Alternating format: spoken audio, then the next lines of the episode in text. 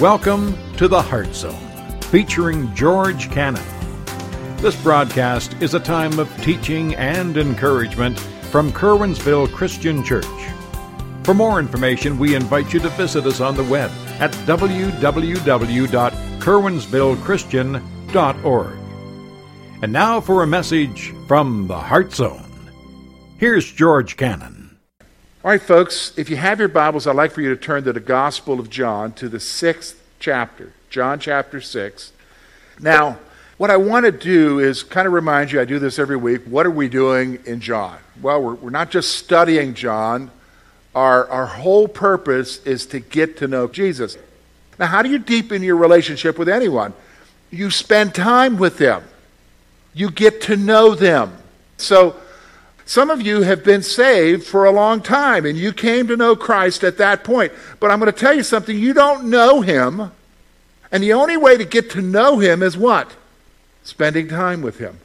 Seeing what the Word of God reveals about him. And that's what the Gospel of John is doing. It's revealing who he is, but it's also telling you of something else. It's telling you how people react to him. In fact, when you go through the Gospel of John, you're going to be introduced to three groups of people.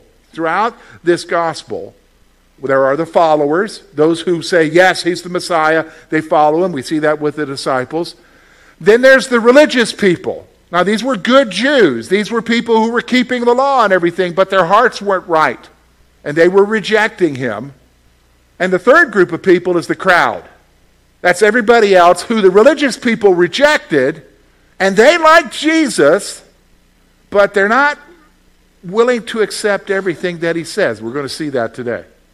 So today, we're going to look at the bread of life.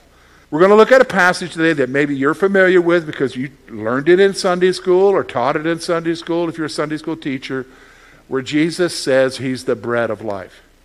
Now, we're going to focus on what that means, but we're also going to focus on how people respond to it. And you might say, well, what does that got to do with me? Because I know Jesus. Well, yeah. He's the bread of life. We're going to see what that means. And that means bringing and finding true satisfaction. But we're also going to see that there are people that are going to have a hard time with what he's saying. And it's easy to do that. So let's look at the passage together. We're going to look at verse 32. Notice with me what John writes. Then Jesus said to them, Most assuredly, I say to you, Moses did not give you the bread from heaven, but my Father gives you true bread from heaven. For the bread of God is he who comes down from heaven and gives life to the world. Then they said to him, Lord, give us this bread always. Jesus said to them, I am the bread of life. He who comes to me shall never hunger, and he who believes in me shall never thirst. But I said to you that you have seen me, and yet you do not believe. All that the Father gives me will come to me, and the one who comes to me I will by no means cast out. For I have come down from heaven not to do my own will, but the will of him who sent me. And this is the will of the Father who sent me, that all he has given me I shall lose nothing but shall raise up at the last day. And this is the will of him who sent me, that everyone who sees the Son and believes in him may have everlasting life, and I will raise him up at the last day. All right, so here's what we're going to do, folks. We're going to break this up into kind of three sections here. We're going to talk about the crowd. Now, why are we going to focus on the crowd? Because John focuses on the crowd, and what he's going to do here is he's going to tell you that they have no clue it's very obvious to be exposed to things and have no clue. They're being exposed to the very person of Jesus and his miracles, and they have no clue. I want you to think about that. We'll discuss that more in a moment. Then we're going to see what true satisfaction is. You're like, wow, we're going to shift from the crowd to the issue of true satisfaction? Yeah, because that's why Jesus come. What has that got to do with me? It's got everything to do with you. Because ultimately, that's what drives you. You are trying to satisfy in your life something. And the reality is, is you can't. You were never meant to satisfy yourself. No matter what you pursue, you can't. And even if you think, well, I can, it's only for a moment, if that. So we're, we're entering into hunting season. Some of you guys are already out there on archery. And some of you, you are driven that this is the year you're going to get the biggest rack ever. And if you get that rack, you will be satisfied. Right. You'll be out next year because it won't satisfy you. Even if you get it mounted and you look at it, if your wife lets you put it up in the room, it doesn't bring you that satisfaction. But we'll talk about what true satisfaction is.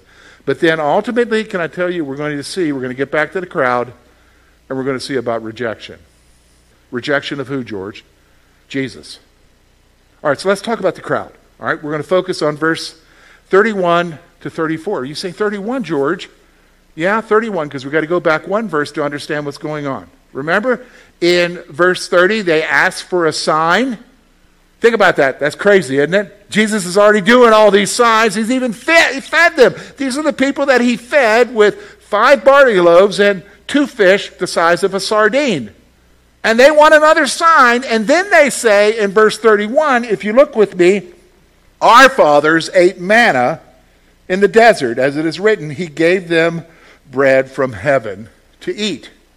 All right, so that starts off, but look now what it says about the crowd. Then Jesus said to them, Most assuredly, I say to you, Moses did not give you the bread from heaven, but my Father gives you true bread from heaven. The bread of God is he who comes down from heaven and gives life to the world. Then they said to him, Lord, give us this bread always. All right, so here's what we're going to see. We're going to see three things about the crowd that I want to focus on. First of all, they did not understand how God acted in the past. They didn't understand. What do you mean they didn't understand, George? They knew the story about Moses and how God fed them manna, that's bread from heaven every day for 40 years that they walked. What do you mean they didn't understand that? They're, they're quoting that. How do you know that they didn't understand? Because they didn't know exactly who gave it to them. They thought Moses was the one who gave it to them. Moses didn't give them the bread. He just informed them that who was going to give them bread in the morning? God. That it would come down from heaven and they would have to gather it. And from that, they would eat every day for 40 years. They didn't understand. They made assumptions because they truly didn't know. See, can I be honest with you? Nothing has changed. As a pastor, one of the things that bothers me the most about people, can I tell you what bothers me the most about people? It's not their sin. So, what bothers you, George? Ignorance. What do you mean, ignorance? Ignorance of what God's Word says about who He is and how He acts and what He expects. Ignorance. Because what I find is, is that in Christianity today, we're more living by slogans. It's the bumper sticker, t shirt theology than we are by what God's Word says. And we know about, but we don't know. So they didn't understand how God acted. Here's the second thing I want you to see about them Jesus tries to redirect them to what God is doing now.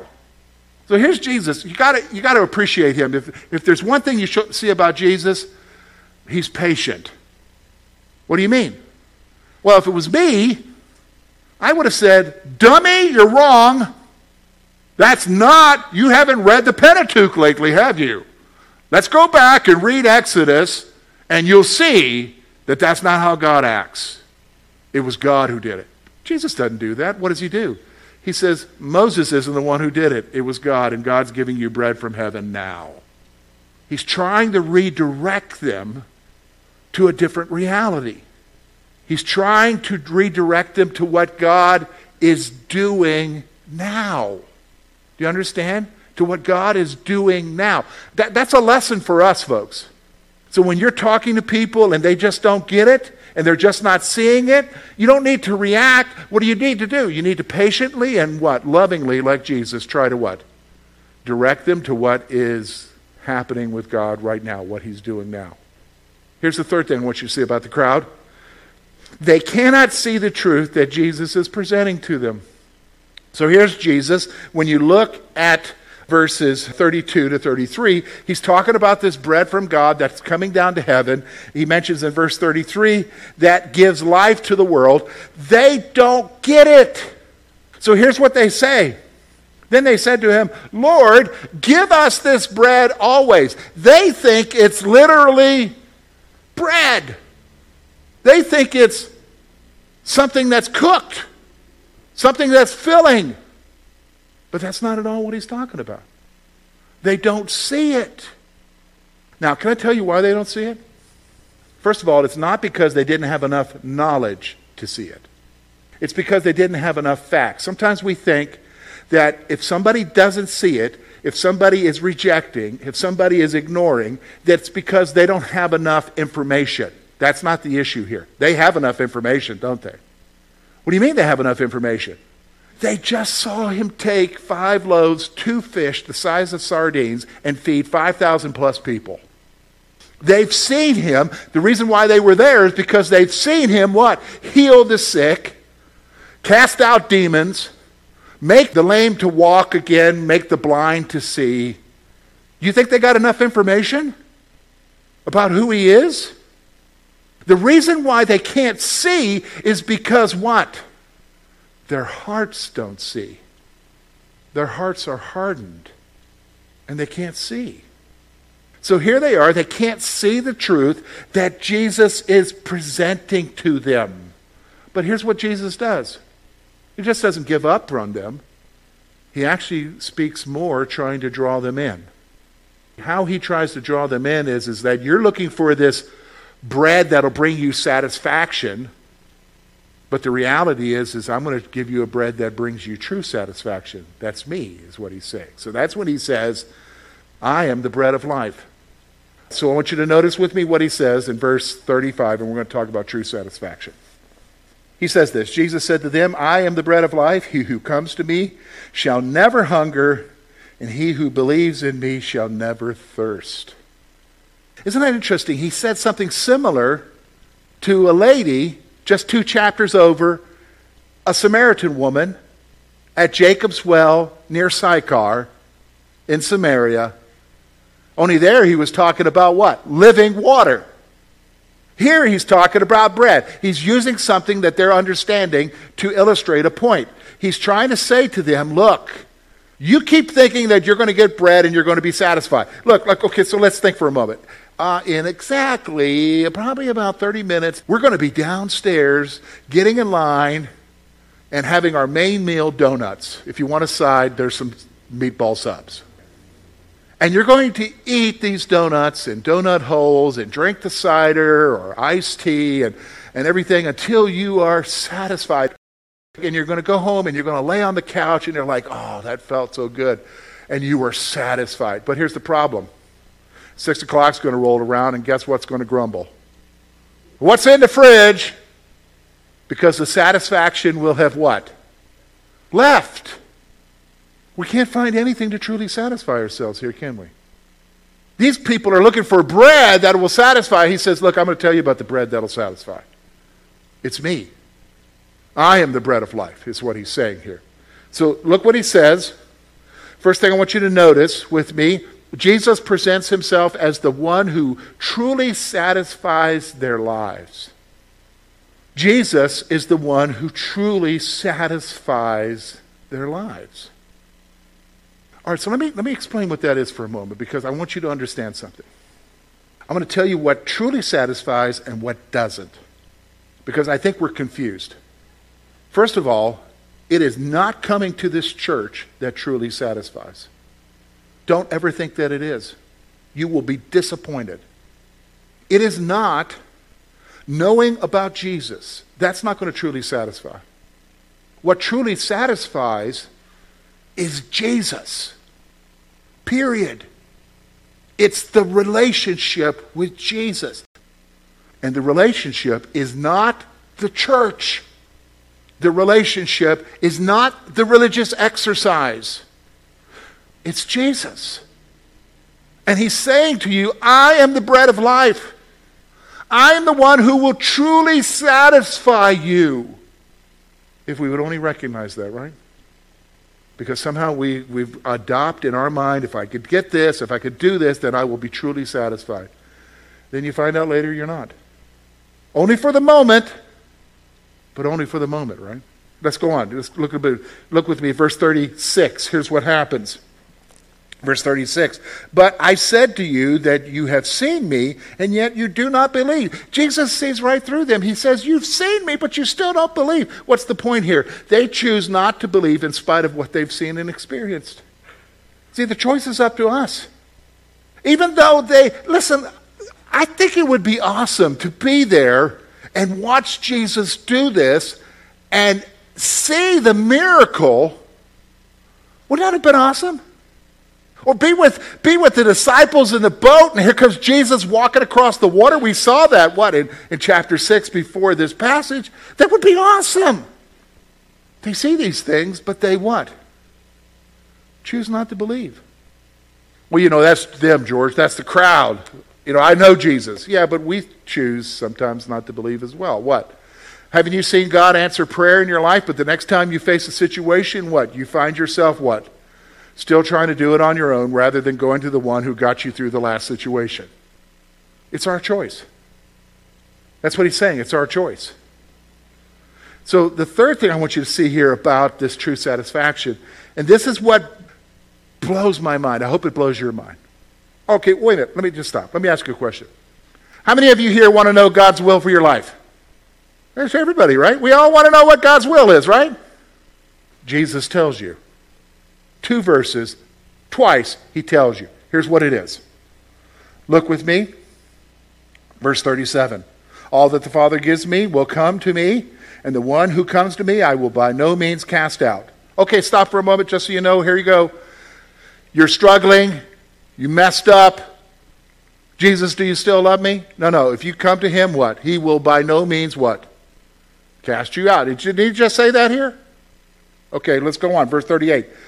For I have come down from heaven not to do my own will. This is Jesus, not to do my own will, but the will of him who sent me. All right, so here's the will of God, verse 39, verse 40, twice being mentioned here. Here's what God's will is for you. Listen to me.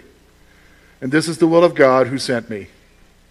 That, that of all he has given me, I shall lose nothing, but shall raise it up at the last day. What's he talking about? All he has given me.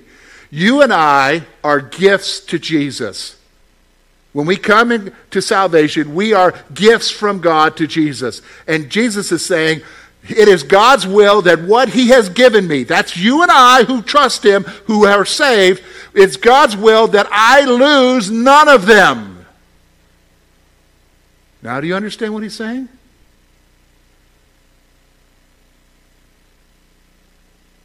He can't be lost. And then he says it's his will, look what he says there, that I will raise him up in the last day. What a promise. What is that? Eternal life, the resurrection. And it, just to make the point, he says it twice. Look with me, the next verse. And this is the will of him who sent me, that everyone who sees the Son and believes in him may have everlasting life. Wow, that's God's will that you have everlasting life. And listen to what he says, and I will raise him up at the last day. That's God's will for your life. That you would have an eternal relationship with Him and He will raise you up. Yes, it's hard right now. Folks, we can't get away from it being hard. Let me just go ahead and tell you I don't care what the guy on TV says that you're supposed to be healthy and wealthy. Forget that. You live in a hard world marred by sin, stuff goes wrong. But there's a hope. And He gives us that hope. There's something more coming. So hold on, endure.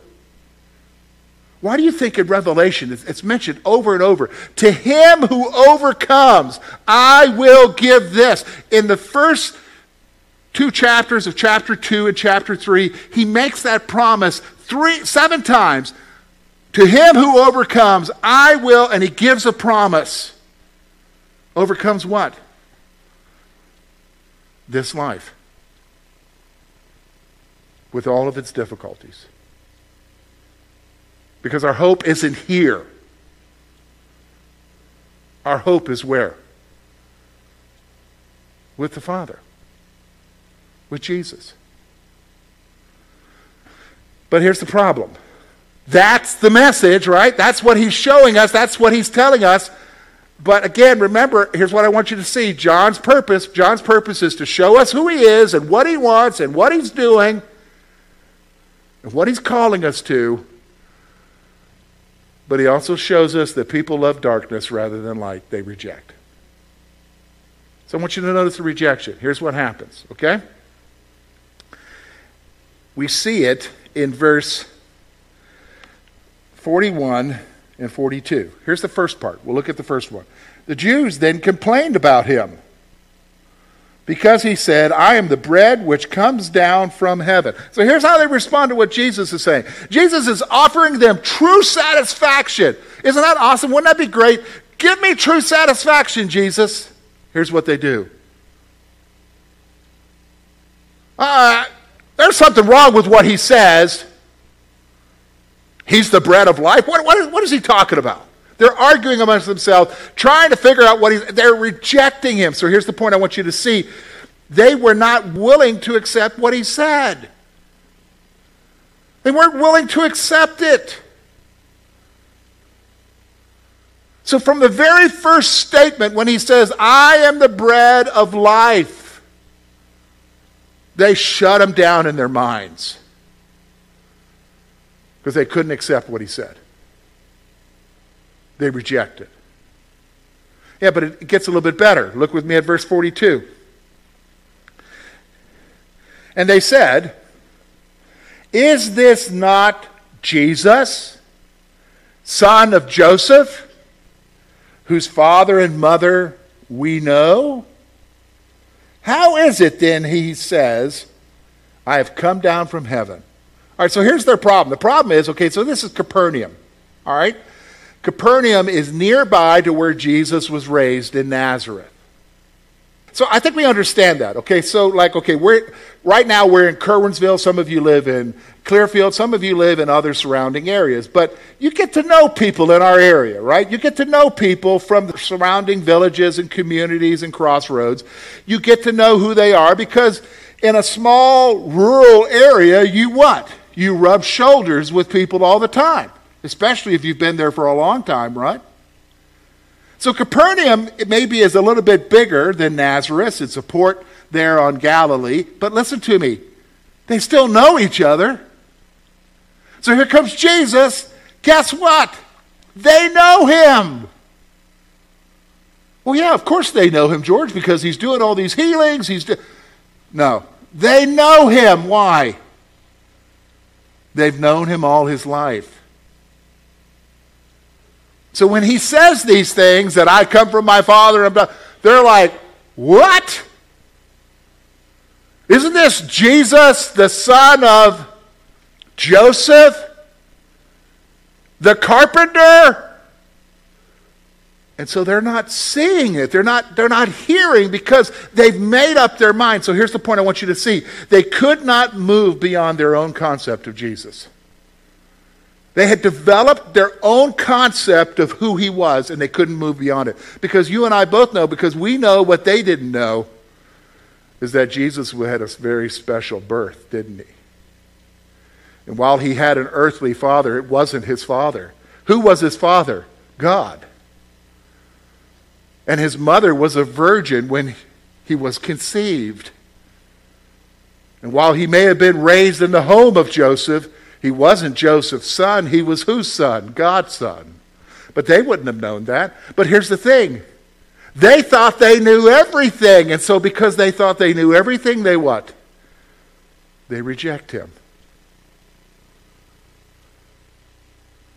And that's what we see happening here. Okay, you say, okay, George, here we are. Where are we going with this? Really, it's two things. Let's talk about the first one. I call it ignorance.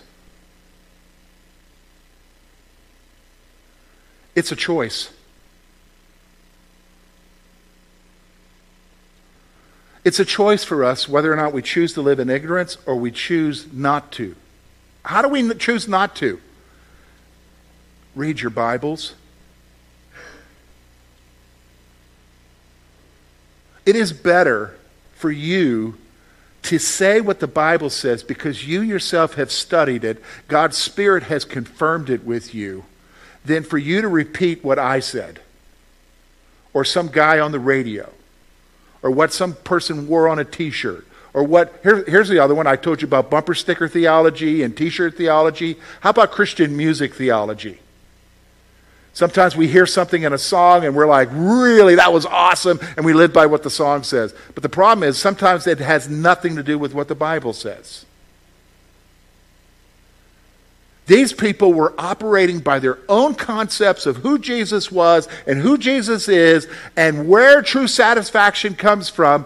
And guess what? They were missing the boat. I don't want you to miss the boat from all that God wants for your life.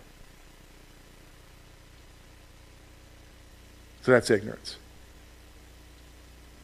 The second thing that comes out of this passage is the whole issue of satisfaction. I don't know what it is that you're pursuing in your life, but I'm going to tell you right now, it won't bring you to satisfaction. For some of you, you think the relationship, if I just had this relationship, then it'll bring me satisfaction. You're not going to find, find satisfaction there. Why? Because they're human. They are going to fail you. You will not find satisfaction there. Some of you think, well, if I have kids, and the more kids, the better. Then you think that's going to fight. Look, I'm going to be honest with you. That's not going to bring you satisfaction either. Why? Because they're human. And if you're a parent here, you know what I'm talking about. They don't do everything right, do they? And they will disappoint you at some point. It'll be grandkids. I can't wait for my kids to have kids. I'm going to tell you, same thing, same scenario. You won't find satisfaction. My job. Really? Then they give you a pink slip. Where's the satisfaction there? Where is it? The one place we're not looking Jesus. Jesus. And so I guess I want you to try looking. Hi, folks. This is George. I want to thank you for listening this morning, and I want to tell you about a free app that you can get for your mobile device that will allow you to access all the materials and information you need about our church in one device. Simply go to your App Store on your Android or Apple device and search for Curwensville Christian Church. The app is free and what you'll find there is everything you need to know, plus all the teaching from our church, as well as this program. And we hope that you will utilize that in your search for Christ. Until next week, folks, take care and may the Lord bless you.